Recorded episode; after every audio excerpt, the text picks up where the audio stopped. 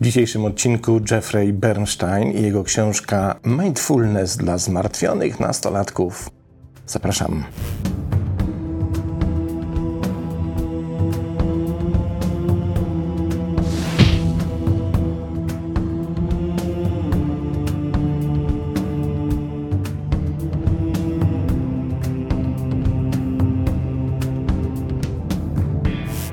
Książek o mindfulness dla nastolatków pojawia się w naszej przestrzeni księgarskiej i to również polskiej coraz więcej i świetnie. Ja natomiast zdecydowałem się na to, byśmy zajrzeli do tej jednej książki, bo wydaje mi się, że perspektywa, z której autor opisuje to zjawisko, może być dla nas wielce pomocna i wiele wyjaśniająca jeśli na przykład jesteś osobą dorosłą i otaczają cię zmartwione nastolatki, do których nie potrafisz dotrzeć. Na początek sprawdźmy, kim jest autor książki. Dr Jeffrey Bernstein jest psychologiem z ponad 30-letnim doświadczeniem, specjalizującym się w terapii dzieci, młodzieży, par i rodzin. Uzyskał tytuł doktora psychologii poradnictwa na Uniwersytecie w Albanii Uniwersytecie w Nowym Jorku, a staż podoktorski odbył w Centrum Poradnictwa i Usług Psychologicznych na Uniwersytecie Pensylwanii. Pełnił funkcję doradcy eksperta dla, i tu mamy całą listę najprzeróżniejszych mediów, od specjalistycznych po popularne stacje telewizyjne. Jest autorem siedmiu książek, mi się nie udało znaleźć ani jednej jego książki tłumaczonej na język polski, więc istnieje duże prawdopodobieństwo, że takich tłumaczeń nie ma na naszym polskim rynku. Książka, którą dzisiaj omawiamy, czyli Mindfulness dla zamartwiających się nastolatków, lub moglibyśmy ten tytuł też przetłumaczyć jako uważność w obliczu zmartwień nastolatków, jak zwał, tak zwał, miała swoją premierę w 2018 roku, czyli już jakiś czas temu. I pierwszy fragment. Zmartwienia to myśli, obrazy i emocje o negatywnym charakterze, które mają pomóc Ci uniknąć przewidywanych potencjalnych zagrożeń. Tutaj pamiętajmy, przez całą książkę autor zwraca się wprost do nastolatków.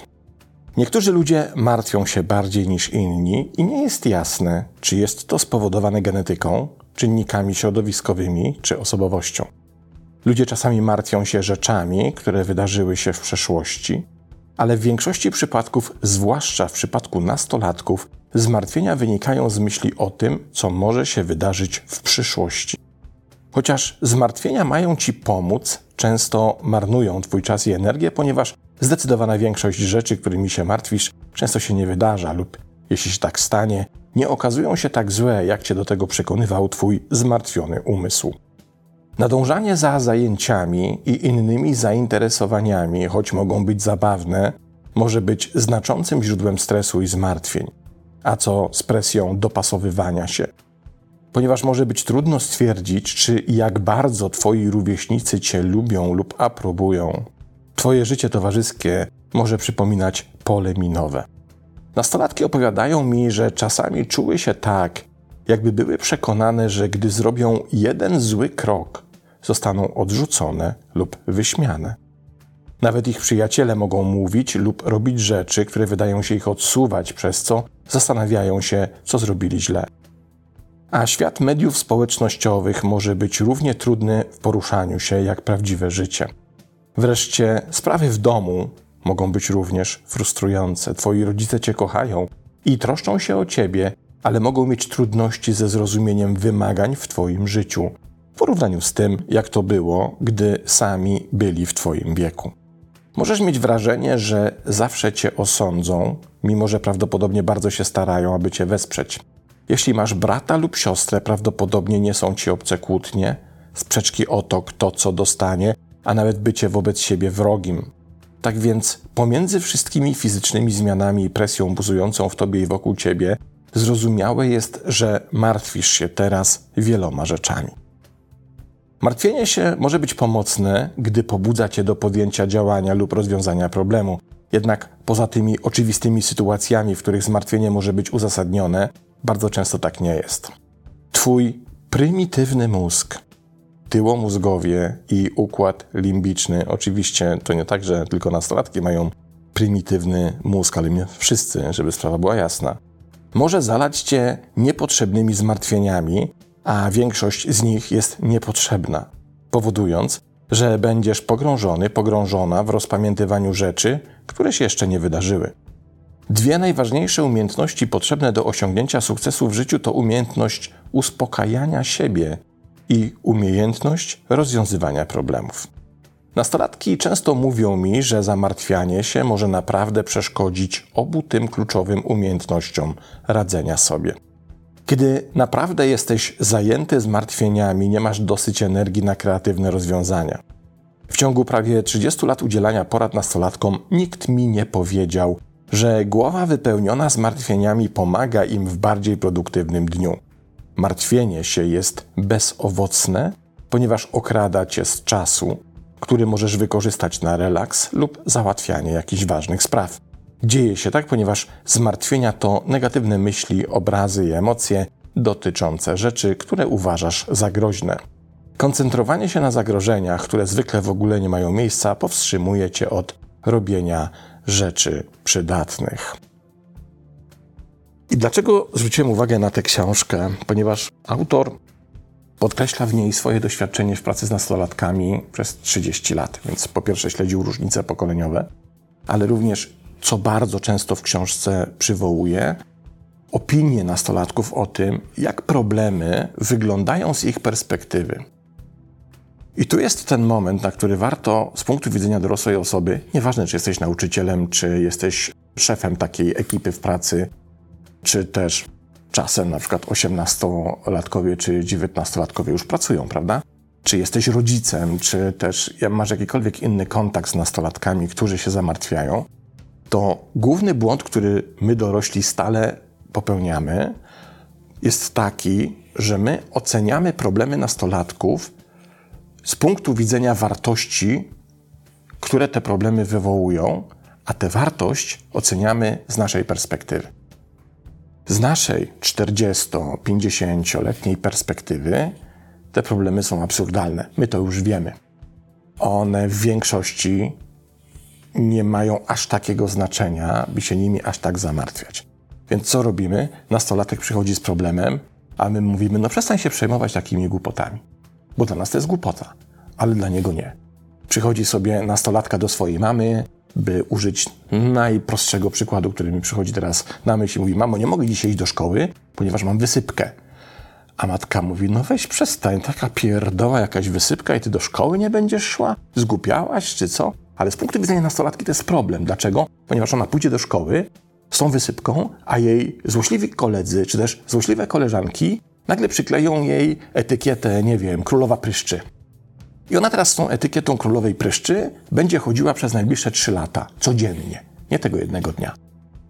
Więc z perspektywy matki to jest absurdalny problem. No, każdy miał kiedyś jakąś wysypkę. Ona szybko przechodziła. Natomiast z perspektywy nastolatki to może być tragedia. My wartościujemy problem, widząc wartość z naszej perspektywy, ale nie dostrzegamy tego, że to, co nam się wydaje małą wartością, dla tej młodej osoby może być, nie wiem, najważniejszą rzeczą na ten moment w życiu. Coś, co determinuje jej sens istnienia. I bardzo często bagatelizujemy te problemy i bardzo często uważamy, że my wiemy lepiej, czym nastolatek, nastolatka powinna się przejmować. I wszyscy, którzy mają co do tego, co przed chwilą powiedziałem, wątpliwości, niech sobie spróbują, taka prośba, zrobić pewien eksperyment. Otóż wyobraź sobie, że masz wehikuł czasu i potrafisz wsiąść do tego wehikułu i wrócić się do przeszłości, by spotkać samą, samego siebie, kiedy miałeś naście, miałaś naście lat. Gdybym ja miał taki wehikuł czasu i pokażę wam ten eksperyment na sobie, a wy spróbujcie go zrobić każdy dla siebie. Wsiadam do tego wehikułu, cofam się o 40 lat i spotykam siebie, jak miałem lat 16.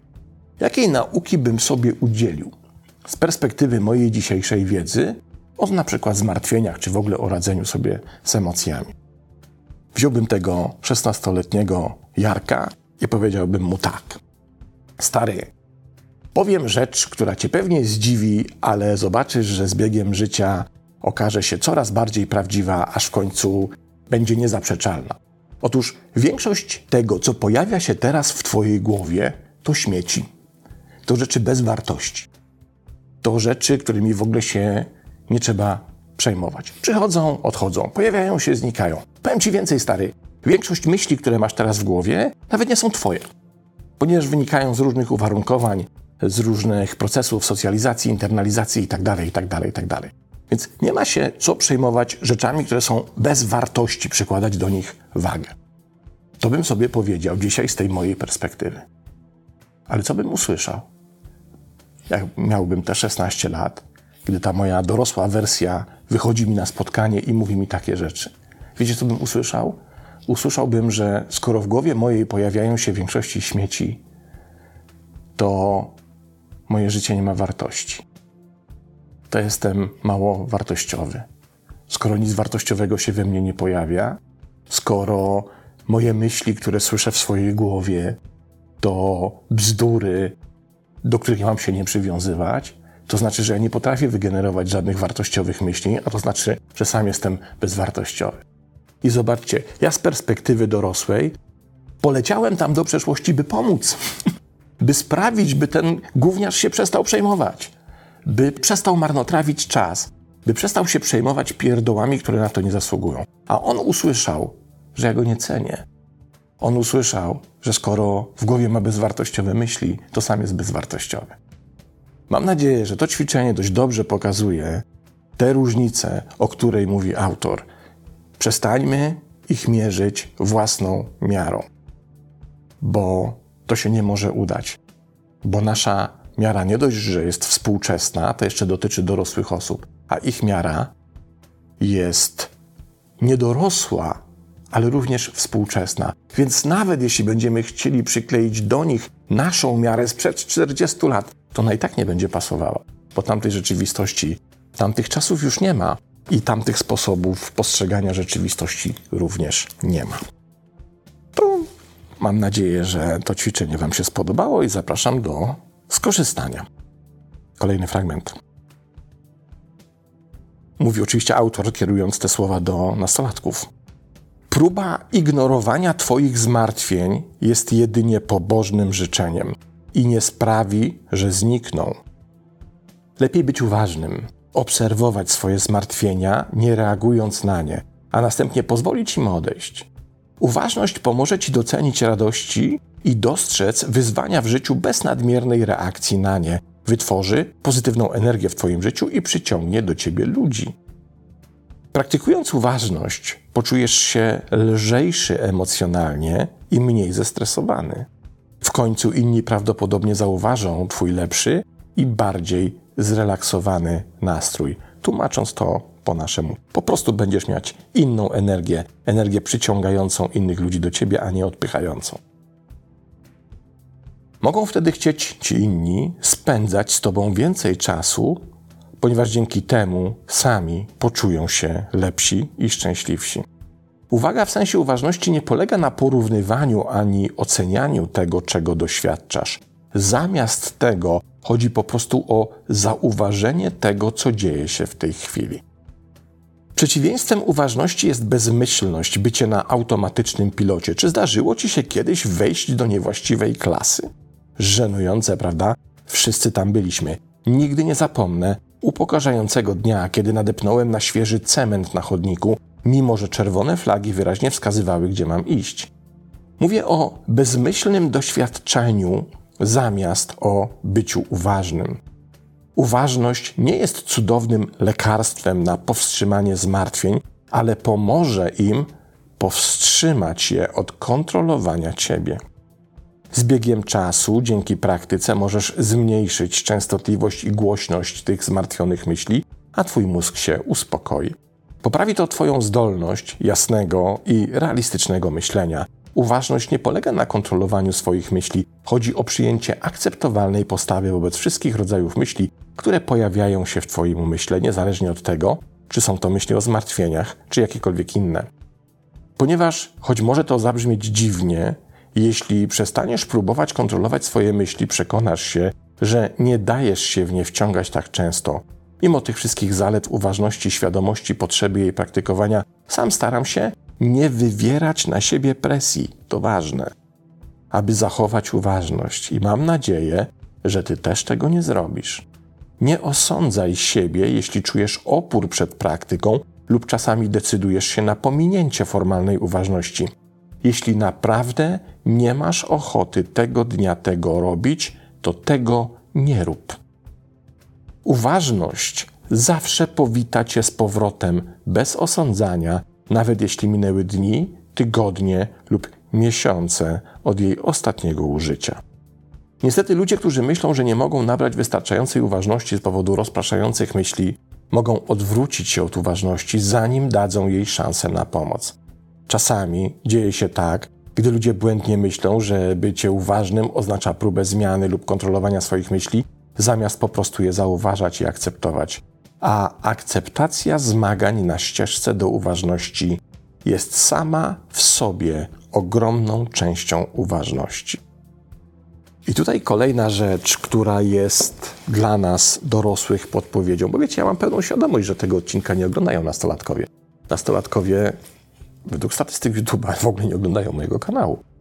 Ale to my mamy, dorośli, zaczerpnąć z tego podpowiedź, w jaki sposób komunikować się z nastolatkami. I kolejny błąd, który bardzo często się pojawia i który wydaje się być błędem nie do przejścia – próbujesz komuś opowiedzieć o uważności, próbujesz komuś, kogoś zainteresować mindfulness i ten ktoś próbuje to zrobić, po czym mówi, ja się do tego nie nadaję, to mi nie wychodzi, to mi się nie udaje, ja się nie potrafię skupić, ja nie potrafię powstrzymać tej biegunki myślowej, ja nie potrafię zapanować nad swoim umysłem i odpuszcza. I mówi, nie, to nie jest dla mnie, ja do tego już nigdy nie wrócę. I wtedy rozkładamy bezradnie ręce i mówimy, no tak, no okej, okay, no ten koleś albo ten delikwent czy ta delikwentka się do tego po prostu nie nadaje i koniec. To jest błąd podstawowy. I posłuchajmy nauczyciela uważności nastolatków z 30-letnim doświadczeniem. On mówi, samo to, że nastolatek czy nastolatka mówi, ja się nie potrafię skupić, nie potrafię się skoncentrować, nie potrafię się pozbyć myśli, jest przykładem pierwszego kroku pracy z uważnością. Bo praca z uważnością nie zaczyna się od głębokiej medytacji zen. Praca z uważnością zaczyna się od tego, że zaczynasz widzieć, w jaki sposób pracuje Twój umysł. Od tego się zaczyna. Ja tego nie potrafię zrobić, jest pierwszym elementem diagnozy własnego umysłu. Od tego się zaczyna praca z uważnością. Świetnie.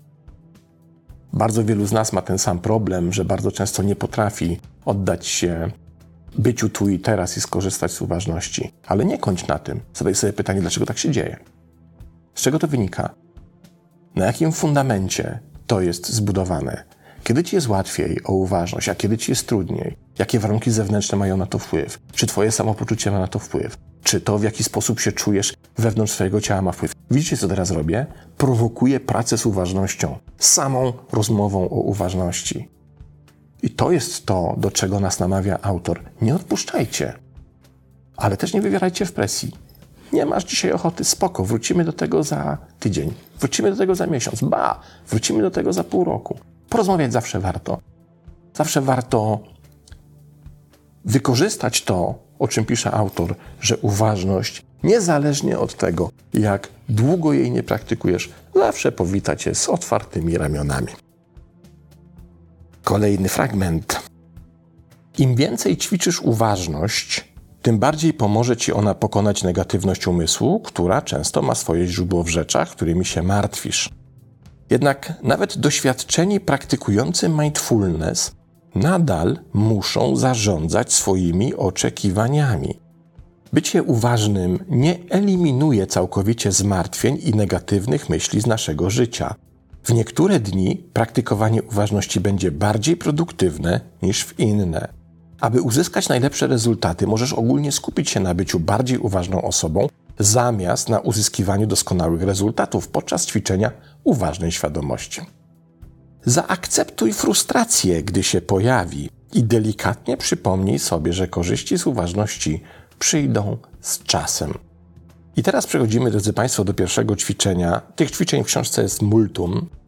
Każdy rozdział ma ich po kilka. Ja wybrałem jedno, które pewnie doskonale znacie, bo to nie jest ćwiczenie nowe, ale myślę, że ono jest świetne do tego, żeby spróbować je przekazać młodej osobie i ją tym ćwiczeniem zainteresować. Aby zacząć używać uważności, pisze autor, do kontrolowania reakcji organizmu na zmartwienie, wypróbuj ćwiczenie oparte na akronimie RAIN. RAIN, czyli deszcz, promuje rozpoznawanie, przyzwolenie, badanie i nieidentyfikowanie się z wrażeniami, które odczuwasz w swoim ciele w wyniku zmartwień lub w wyniku czegokolwiek innego.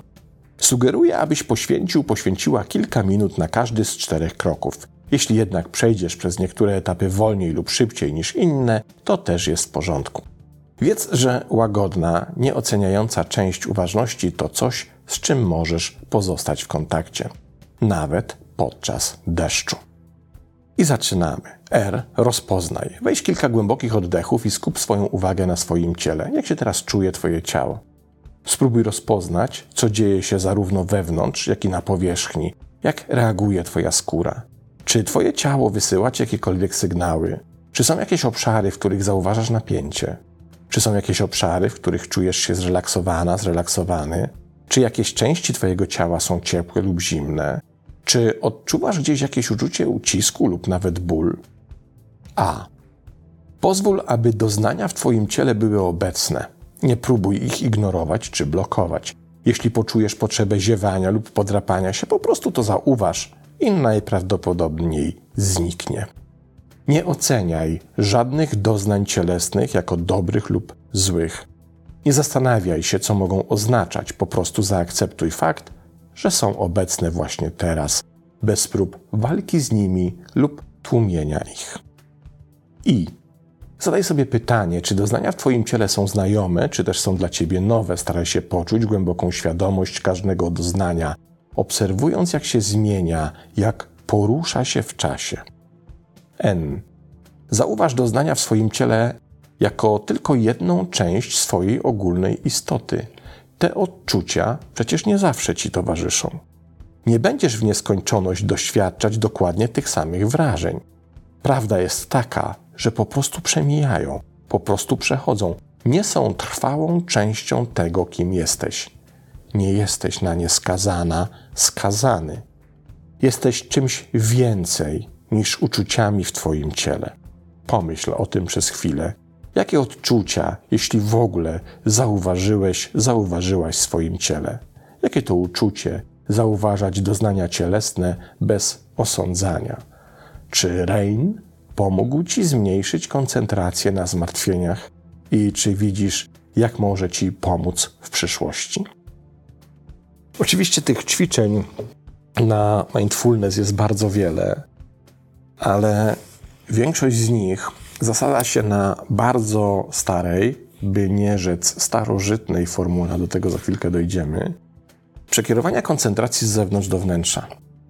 Kiedy to robimy, kiedy udaje nam się to zrobić, no tą siłą rzeczy osadzamy siebie w teraźniejszości, w chwili obecnej.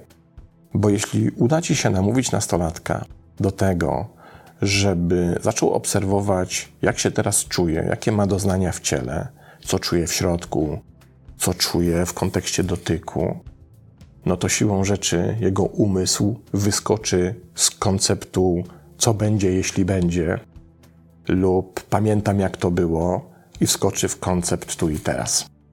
To jest silniejsze od naszego umysłu. Nasz umysł nie potrafi jednocześnie operować w całej skali osi czasu. Albo jest w przeszłości, albo jest w teraźniejszości, albo jest w przyszłości. Więc tak naprawdę nie ma znaczenia, jakie ćwiczenie stworzysz, wymyślisz, czy jakie ćwiczenie będziesz stosować w pracy z osobą nastoletnią. Znaczenie ma to, by wykorzystać tę formułę. I ta starożytność, która się przed chwilą pojawiła, pojawiła się nie bez powodu, bo to wcale nie jest nic nowego. To wymyślili przed tysiącami lat wielcy mistrzowie wschodu, zachodu i tak dalej, i oczywiście również moi ulubieni alchemicy. Bo przecież zwróćmy uwagę, w tych dwóch formułach alchemicznych, które były przez nich uznawane za drogę do oświecenia, drogę do wyzwolenia, czyli imaginatio, praca z własną wyobraźnią, i meditatio, czyli brak identyfikacji z tym, co się dzieje w swojej głowie, i alchemicy, którzy poszukiwali kamienia filozoficznego, który miał być tym brakującym ogniwem, tym katalizatorem, a jednocześnie tym pomostem pomiędzy imaginatio i meditatio, bardzo często dochodzili do wniosku, że tym kamieniem filozoficznym nie jest jakaś dziwna substancja, magiczny pył, proszek itd., tak itd. Tak jest nasz oddech, bo oddech jest tym pomostem pomiędzy imaginatio i meditatio. Jeśli dalej stosując tę formułę alchemiczną, chcemy, żeby nasz Merkuriusz wzrastał duchowo, to musi się nauczyć chodzić po tym moście. Nie ma innej możliwości. Merkuriusz nie jest w stanie dokonać rozwoju duchowego bez skorzystania z kamienia filozoficznego. To była główna myśl alchemików, czyli bez wykorzystania pomostu pomiędzy imaginatio i meditatio, czyli bez odpowiedniej pracy z własnym oddechem. A czymże jest praca z własnym oddechem, jak nie podstępnym skłonieniem umysłu, by wyskoczył z konceptów przeszłości, tak samo jak z konceptów przyszłości, i wskoczył do konceptu teraźniejszości. To dokładnie ten sam mechanizm, ten sam fundament, na którym opiera się większość ćwiczeń, nie tylko z tej książki, ale w ogóle ćwiczeń, które mają nas uzbroić w umiejętności z obszarów mindfulness. Ostatni fragment, jeśli pozwolicie. Kiedy przeniesiesz swoją uwagę na uważne rozpoznawanie doznań cielesnych, w naturalny sposób zostaniesz pociągnięty do tu i teraz. Kiedy myślisz o teraźniejszości, nie możesz myśleć o wczoraj ani o jutrze. Więc wszelkie obawy dotyczące tego, co mogło się wydarzyć lub co może się wydarzyć, nie będą w stanie przykuć Twojej uwagi. Dlatego uważność ciała jest wspaniałym sposobem na oderwanie się od zmartwień. Twoje życie będzie nadal stawiało przed Tobą wyzwania i będą to wzloty i upadki. Ucząc się uważności i ćwicząc ją, będziesz mógł lepiej cieszyć się dobrymi chwilami, a także będziesz mieć super skuteczne sposoby radzenia sobie ze zmartwieniami i przestojami. Poczuj dumę z siebie, że chcesz nauczyć się uważności i zdobyć te niezwykle ważne umiejętności radzenia sobie w życiu. Za każdym razem, gdy będziesz naprawdę zajęty, zajęta i przytłoczony, przytłoczona lub bardzo zestresowany, uważność zawsze będzie przy tobie. Uważność zapewni ci komfort i poczucie bezpieczeństwa przez całe życie. Jedna z moich nastoletnich klientek opisała praktykę uważności jak zakładanie ciepłej, wygodnej bluzy z kapturem, która właśnie wyszła z suszarki do ubrań. Jeśli chcesz utrzymać ten uspokajający obraz lub pomyśleć o uważności na swój własny sposób, po prostu wiedz, że zawsze będzie tak blisko, jak Twój następny oddech, to, co zauważysz w sobie i co poczujesz wokół siebie. Jeffrey Bernstein, drodzy Państwo, i książka z 2018 roku Uważność w obliczu zmartwień nastolatków, czy też uważność dla zmartwionych nastolatków. Bardzo, bardzo gorąco polecam. Tyle. Pozdrawiam i do następnego razu.